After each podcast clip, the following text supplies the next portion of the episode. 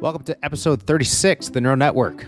Took a week off, but now we're back. Today, we're diving deep into the mysterious and some may even say enigmatic world of sleep. For centuries, sleep has been a subject of fascination to scientists, philosophers, and just generally sleepy people. There's a lot of mystery and a number of scientific questions that have all come out from it. It's something that we all experience, but there's so much that we still don't fully understand. So, if you're interested in sleep and what happens in your brain when you're sleeping, stay tuned.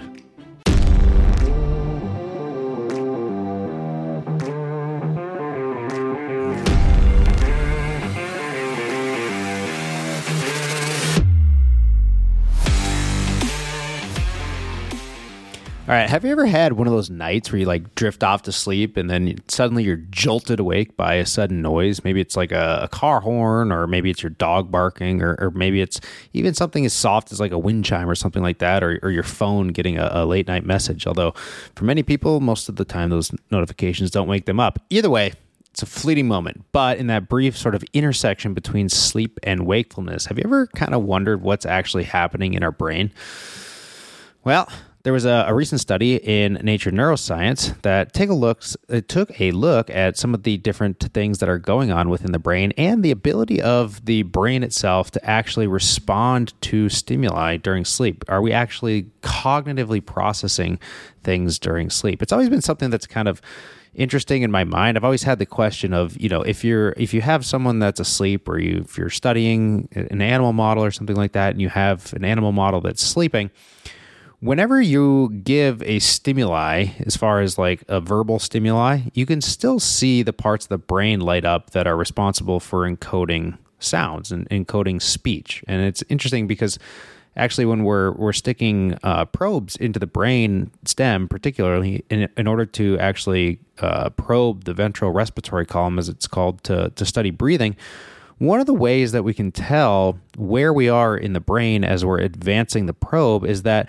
located laterally, or, or to the, the side of the ventral respiratory column, is an area of the cochlear nucleus, and this is a, a subset of neurons within the brain that's actually responsive to uh, different sounds, and so it comes straight from basically the, the ear, the inner ear, transduces a signal, and then those are some of the neurons that play play a role in that.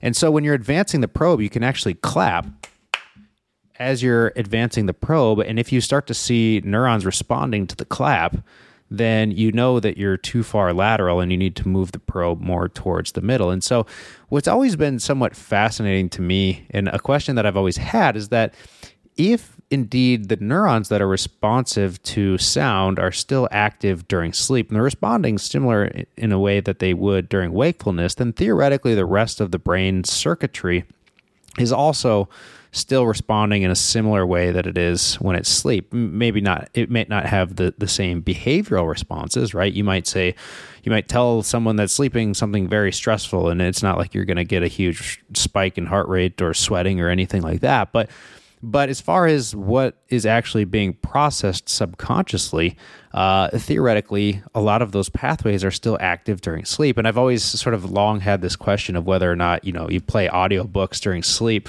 What is the odds that uh, you're actually going to remember some of that stuff when you wake up? And there's been some limited evidence that's been shown that, you know, perhaps uh, people that play audiobooks while you're sleeping might have some sort of unconscious cognitive perception of those books. And then when a sort of a cue comes up later on in life, then uh, they may possess some knowledge that they didn't actually necessarily consciously um, learn, but rather was unconsciously given to them during sleep. And so, you know, it's, it, that's often debated, and you're going to find just as much evidence for and against that same theory. And a lot of it probably has to do with a lot of the, the stimuli in which it's given, in the context of the information and the trials. It's, it's a very hard thing to study, but it is a fascinating question. Uh, and certainly, you know, if you are uh, just sleeping, there's no reason why you couldn't put on, let's say, an audiobook and take in that information. So I don't know. I mean, I, I think there could be evidence one way or another. I don't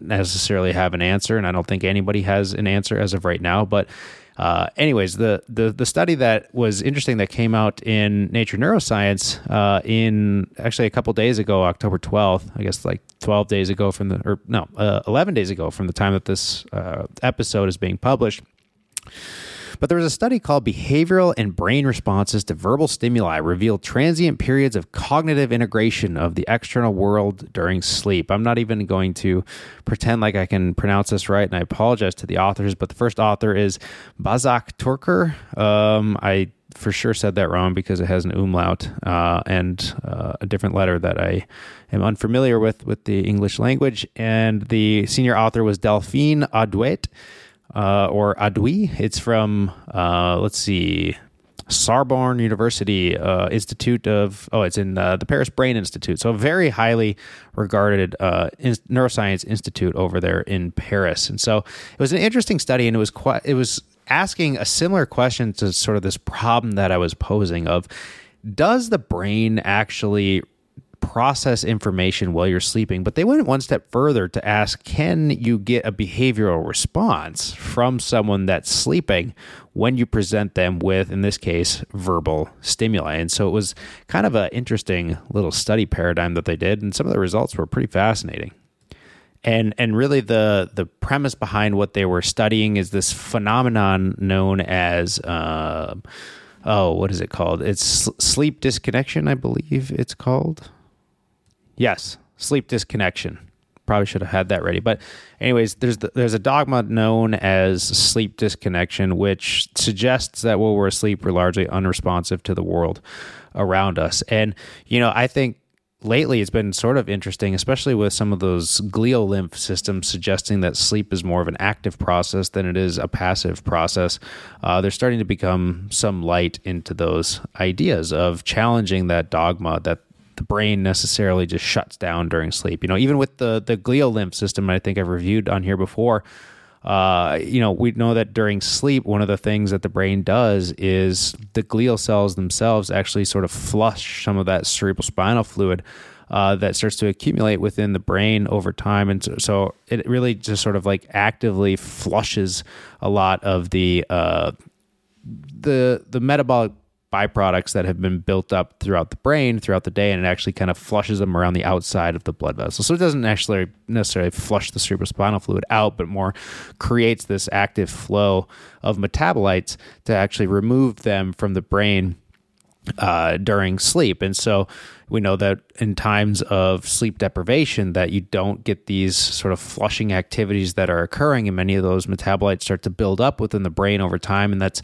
what has been postulated to account for many of the sleep or insomnia related pathologies that can come along uh, with that, whether it be cognitive dysfunction or chronic inflammation, which can then secondarily lead to um, either cognitive dysfunction or, or different neuropathies. But either way, at the end of the day, The, the point is is that what we're starting to find is that sleep itself is, you know, behaviorally sort of a, a shutdown type of net where we can kind of uh, get rid of the world around us for a little bit and have somewhat of a disconnection. But but the actual neurophysiological processes that are going on during sleep are certainly not shut down. They're actually, a lot of them are uniquely turned on during sleep. And so it's this very active process that uh, we can't just completely ignore. Okay, so how is sleep actually structured then? Because that's kind of important, because the level of uh, brain activity and the level of the ability to respond to things might change as we go through different stages of sleep, because sleep isn't just an on-off type of thing. It's a very, uh, you go through certain cycles throughout the night. And so the when you, when you fall asleep, you essentially you first go through a period of your lightest sleep, uh, sometimes called N one, and it's a uh, sleep stage one. And it's a, a fleeting, it's basically when you're, um, you're sort of right on that cusp of drifting off. And so you're sort of there, but you're not there. You have your muscles are really relaxed. Your heartbeat starts to slow, and you can be very easily awakened. So it's, it's sort of this very light level of sleep when you're just barely starting to sleep. And then from there you transition to N two, or your, your sleep stage two. Now your sleep starts to deepen. This is uh, where we actually spend a significant portion of the night. Uh, during this time, your your body temperature drops. And so this is why sometimes they say that sleeping in a cool environment can sort of uh, help to promote that deeper sleep, or getting into that deeper sleep faster.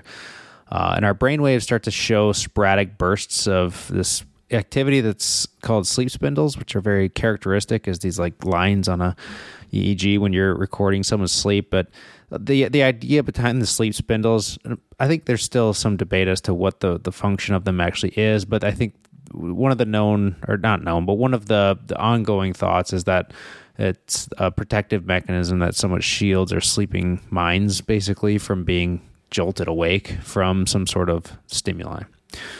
From there, then we enter the the most re- restorative phase of sleep, or the deep phase, or the N three or stage three uh, sleep, or sometimes it's called slow wave sleep. Here our brain waves actually slow down dramatically, and they start to produce what we would call delta waves of activity.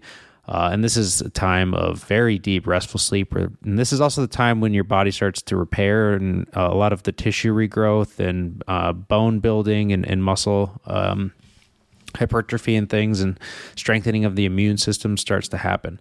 Uh, and so this is also the period of time when, you know, good luck waking someone up from, from stage three sleep. But at the same time, though, when you do get woken up from this stage of sleep, that's when suddenly you you're, you feel like you're disoriented. You have no idea where you're at. It's like you've just stepped into a new dimension, basically. And then from there, uh, you go into what's called REM sleep, or rapid eye movement sleep, which is where a lot of, which is where all of your, your dreaming comes from.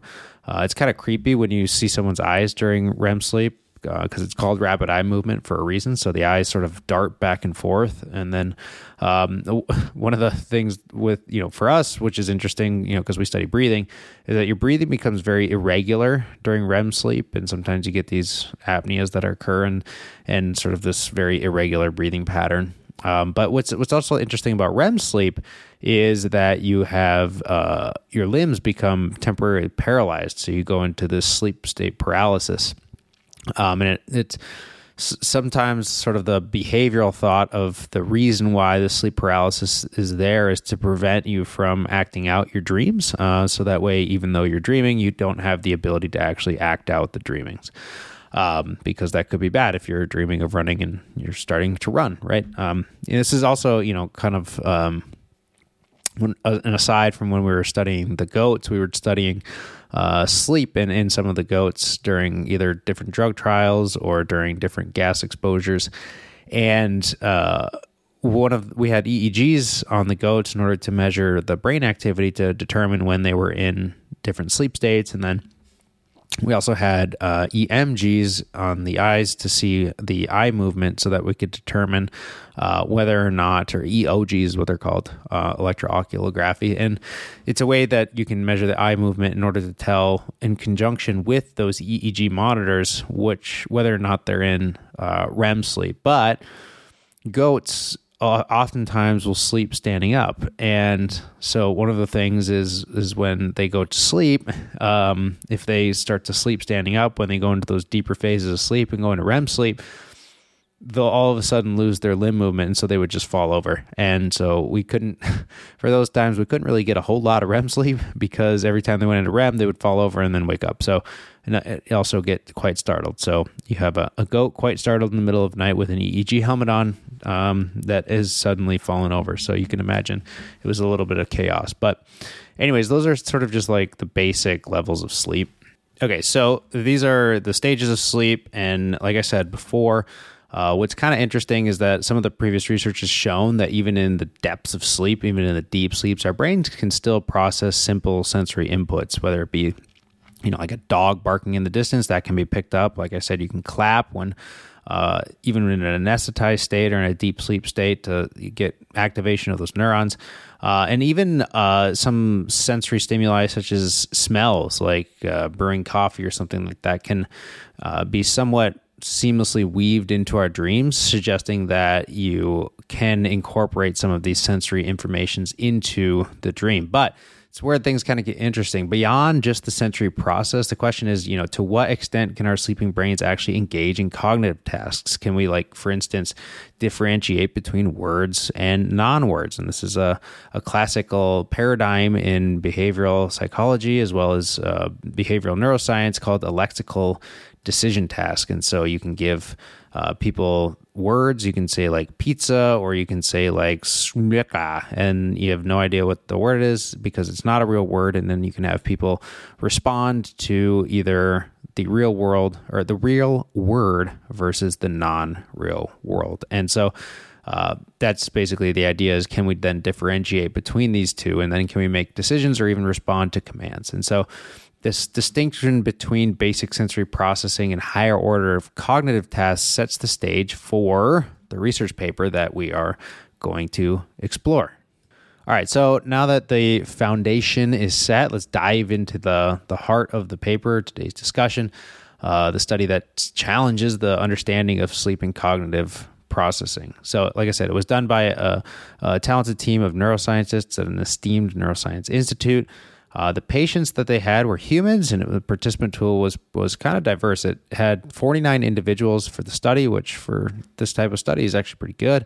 Uh, and what's particularly intriguing is that they included twenty-seven individuals with narcolepsy. So for any of you unfamiliar, narcolepsy is a neurological disorder that's characterized by excessive daytime sleepiness and frequent unexpected bouts of sleep. And so these people will just be uh, doing anything and then just suddenly fall asleep. And so it can be sort of dangerous, of course, because they can be driving, fall asleep, in the middle of class, fall asleep. They can be doing anything and just instantly fall asleep. And so this isn't like when you eat a large meal for lunch and you're trying to stay awake at your desk and you're just like fighting the urge to fall asleep. Th- this is sort of out of their hands. They will just, bam, instantly fall asleep. It could be walking down the middle of a hallway and fall over, fall asleep. So uh, in including this group then was actually kind of a an interesting and a, a brilliant strategic choice, because the narcolepsy patients, or, or narcoleptics as they're called, have a unique sleep pattern.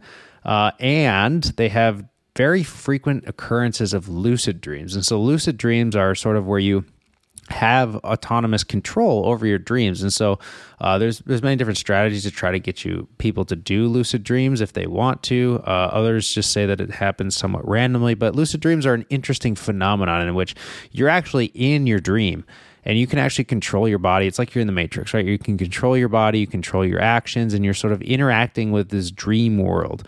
Um, you know, and there's certain things that you can do to, um, while you're in a lucid dreaming type of state. Like I said, you can totally interact with it, just like you're in a V R simulation. But Um, certain things aren't able to be processed. So like you can look at the clock and numbers won't show up. And so like uh, this is just sort of a, a known thing for some reason, like numbers don't show up on clocks. And there's other things that are somewhat um, irrelevant as far as your ability to read certain things. And so that's one of the, the ways that if you are aware that you're lucid dreaming, because the thing about lucid dreams is like you you know that you're uh, interacting with this world, but you in fact don't necessarily know that you're dreaming, right? To you, it's just sort of real. Uh, it's very kind of trippy, but um, essentially the the idea is that there are some individuals that are able to embody the fact that they are lucid dreaming and they're interacting with the dream world, and then they can test for the fact that they're in the dream world by looking at certain things. Um, and so the idea here is that you actually take some of your memories with you into this dream world or this simulation. So why why is this important, and why did they include the narcoleptics? Uh, like I said, the sleep architecture often deviates from the norm. Uh, they rapidly enter R E M sleep, and and they have frequent awakenings. And so this makes them um, an invaluable group for studying the sleep nuances, because oftentimes getting R E M sleep is somewhat difficult. So now if you can have uh, individuals that just fall asleep instantly and they rapidly go into R E M sleep, you can get R E M sleep, and you can also get people with a lot of sleep during a clinical sleep study, which is very, very important. Okay, so the, the core of the study revolved around, like I said, a lexical decision task. So in other words, participants were, were presented with an auditory stimuli, which were either real words or made-up words. And then their task was to respond to, with specific facial expressions. So give either a frown for pseudo words or a smile for real words. So if, if a real word was said, they would smile. If a fake word was said, then they would frown. Again, while they are sleeping is the key, uh, is, is what they were looking for. But the when they're doing the trial, the words were given at specific intervals of time, and regardless of whether the person is awake or asleep, they would then have the patients or the, the people, the participants respond either way. So regardless of whether or not you're awake or whether you're asleep, you're going to get the words, respond as you will, and then afterwards they sorted out the data to see what the response rate was for sleeping individuals versus that of the same individuals when they were awake. And obviously, the response rate is a lot higher when they're awake, but uh, the you know the interesting thing is that they did get responses in both sleep and awake states. So you might be wondering then why the the lexical decision task, it's ingeniously simple, but it's uh, as far as like behavioral psychology goes, it's pretty profoundly revealing. So it requires participants not just to hear the stimuli, like I said, but they actually have to to respond. And so uh, to ensure the accuracy of the different um, tests, the participants were equipped with po- standard polysomnog- polysomnographic equipment. Uh, it's a way to have like E E Gs, for example, to capture brainwave activity. You can capture eye movements. They also have E M Gs to account for muscle tension. And so they can measure the different muscles that uh, allow you to frown and allow you to smile. So that was one of the ways that you can uh, assess the activity of these muscles without having to be in the room itself. And so you can just look at the E M G activation and see whether or not it's activating a frown or activating a smile, because it uses two different muscles. So it's basically like having a, a window, if you will, into the sleeping brain, and allows researchers for these people individually uh, to pinpoint the exact stage of sleep that they're in. Uh, like I said, they also had facial electromyography, or E M G, Uh, which is a way to measure muscle activity. So with that stage sort of set, then the participants were allowed to drift off into sleep, and then throughout their slumber, you're intermittently presented with the auditory stimuli, all while recording brain activity and muscle activity to and eye activity as well. So the study kind of sleeplessly blended the worlds of sleep science and cognitive neuroscience, which was quite interesting, because normally you don't give lexical decision-making tasks to sleeping individuals, uh, but they did, and it's kind of cool.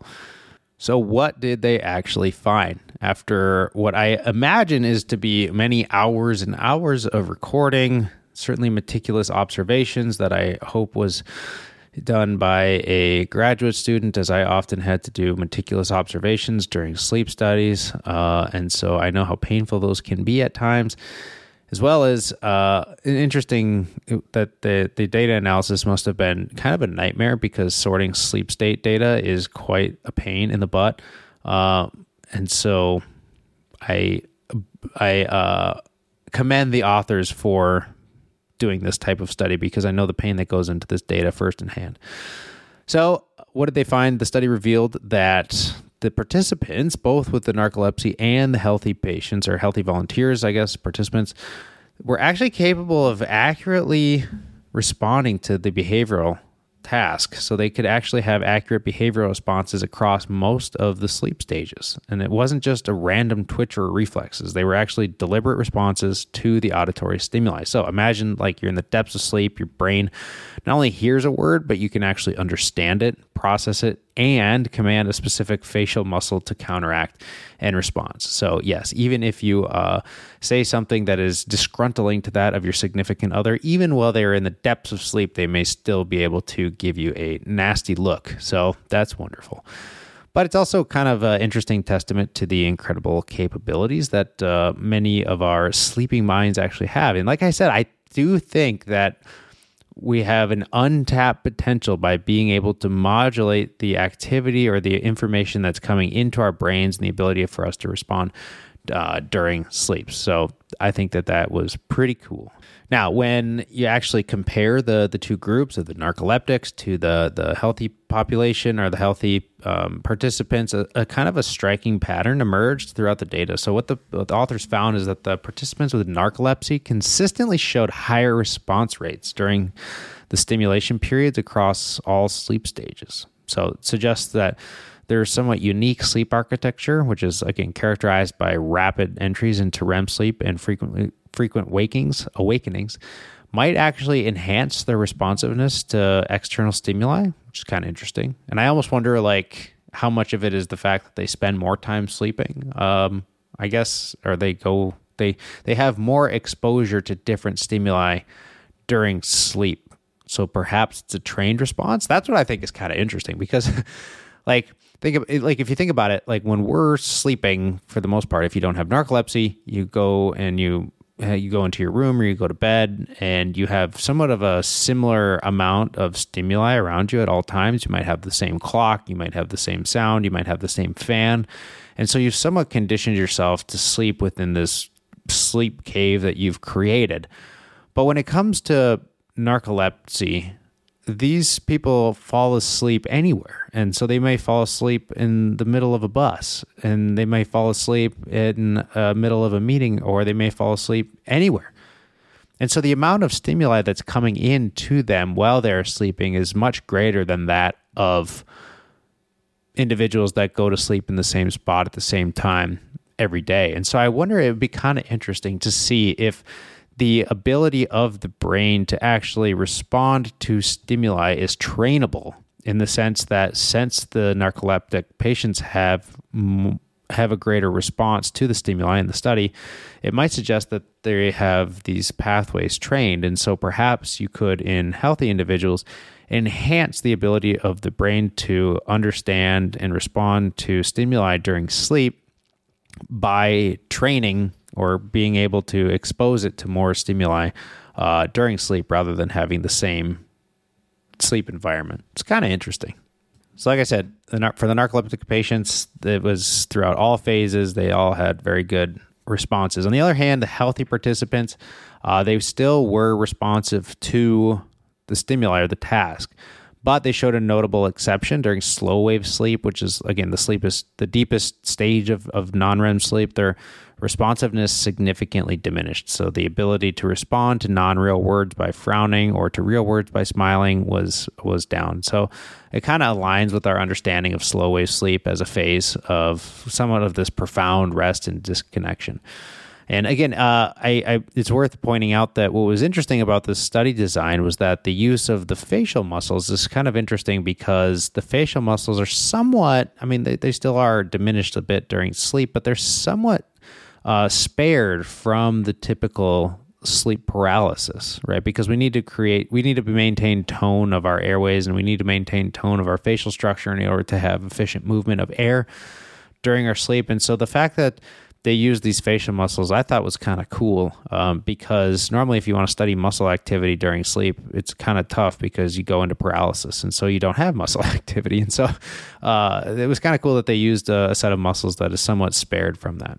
Anyways, um, so like I said, uh, what was really groundbreaking again was the the level of this cognitive integration that was demonstrated amongst the participants. The participants, again, they weren't just reacting to any sound. They were actually differentiating between words and pseudo words. They were making decisions and executing responses. So it's not just like sound response. They actually had to discriminate between what was a word and what was not a word.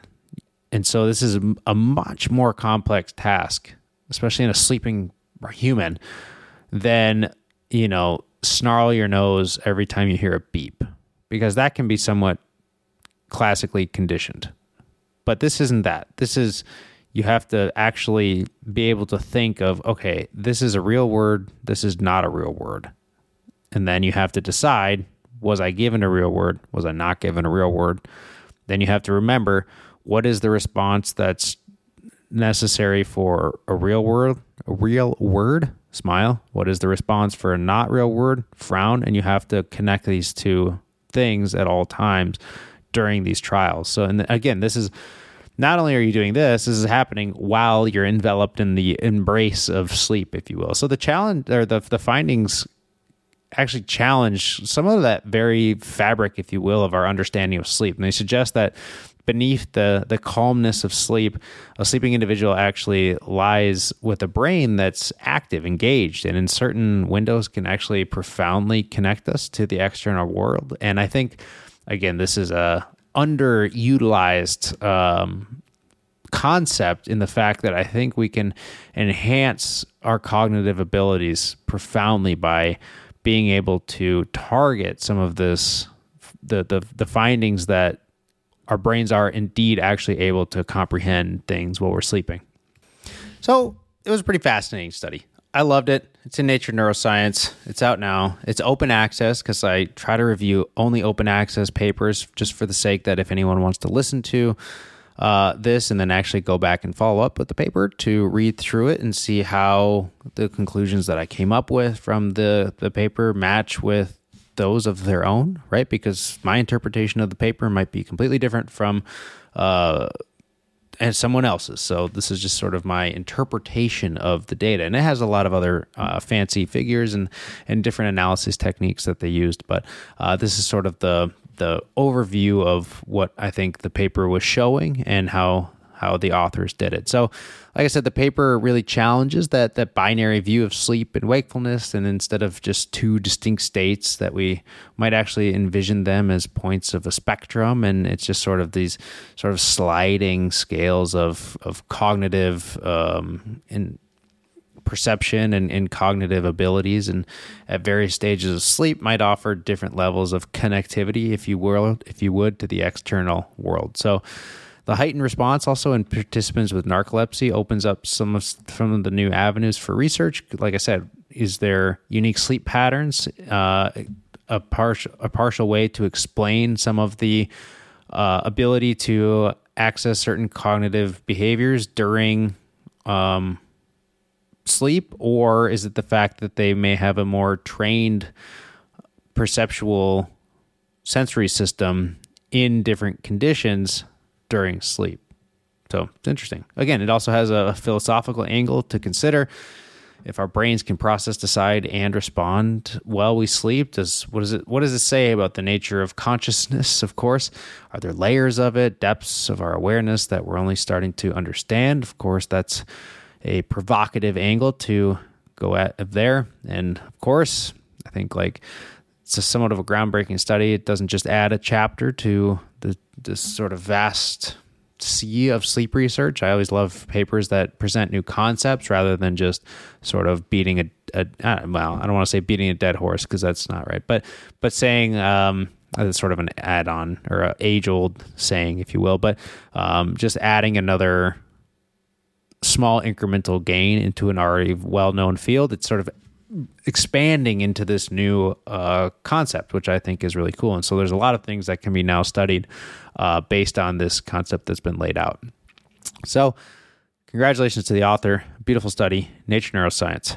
Now go forth and give yourself some tasks to do while you're sleeping and see if you can actually do them.